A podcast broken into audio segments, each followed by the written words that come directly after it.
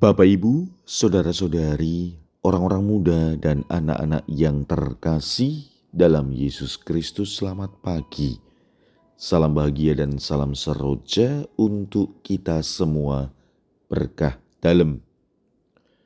Bersama dengan saya, Romo Antonius Garbito Pambuaji, menyampaikan salam dan berkat Allah yang Maha Kuasa dalam nama Bapa dan Putra dan Roh Kudus. Amin. Hari ini Kamis 31 Agustus dalam hari biasa, pekan biasa ke-21.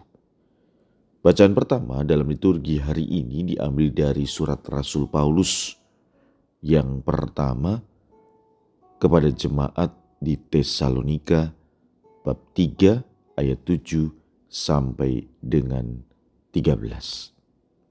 Bacaan Injil diambil dari Injil Matius bab 24 ayat 42 sampai dengan 51. Yesus bersabda kepada murid-muridnya, Berjaga-jagalah, sebab kalian tidak tahu pada hari mana Tuhanmu datang. Tetapi ketahuilah ini, jika tuan rumah tahu pada waktu mana pencuri datang waktu malam, pastilah ia berjaga-jaga dan tidak membiarkan rumahnya dibongkar. Sebab itu hendaklah kalian selalu siap siaga, sebab anak manusia datang pada saat yang tidak kalian duga.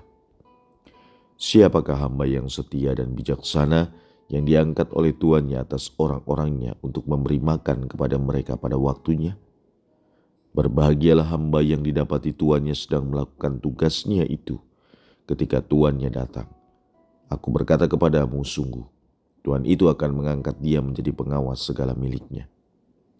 Akan tetapi, jika hamba itu jahat dan berkata di dalam hatinya, "Tuanku tidak datang-datang," lalu ia mulai memukul hamba-hamba lain dan makan minum bersama para pemabuk, maka Tuhan hamba itu akan datang pada hari yang tidak ia sangka dan pada saat yang tidak ia ketahui.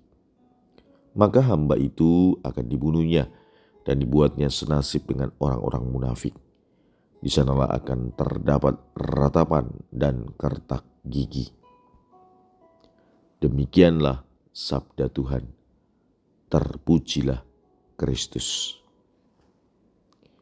Saudara-saudari, sabda Tuhan hari ini berbicara tentang perlunya sikap waspada atas kedatangan Tuhan. Karena kita tidak tahu waktunya kapan.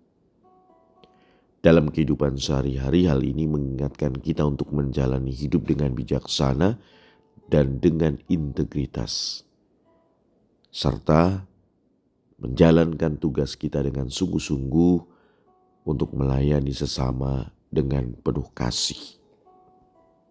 Contohnya, bayangkan seorang pekerja yang diberi tanggung jawab mengelola sebuah proyek penting. Kalau ia bekerja dengan sembrono dan tidak menjaga tugasnya dengan baik, mungkin ia akan terkejut saat proyek mendekati tenggat waktu dan banyak hal yang belum diselesaikan.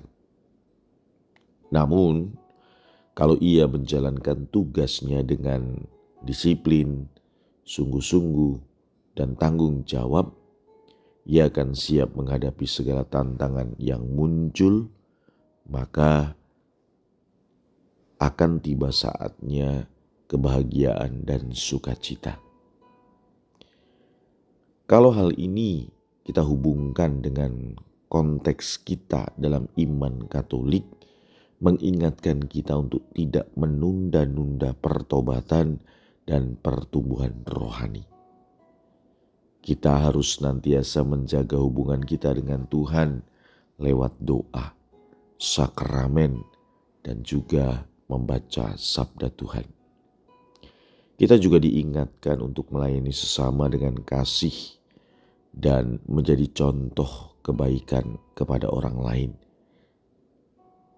Maka sabda Tuhan hari ini mengajak kita untuk hidup dengan kesadaran akan kewajiban dan tanggung jawab kita sebagai umat beriman. Marilah kita berdoa Tuhan, semoga kami bertanggung jawab dengan apa yang Engkau percayakan kepada kami. Berkat Allah yang Maha Kuasa, dalam nama Bapa dan Putra dan Roh Kudus. Amin.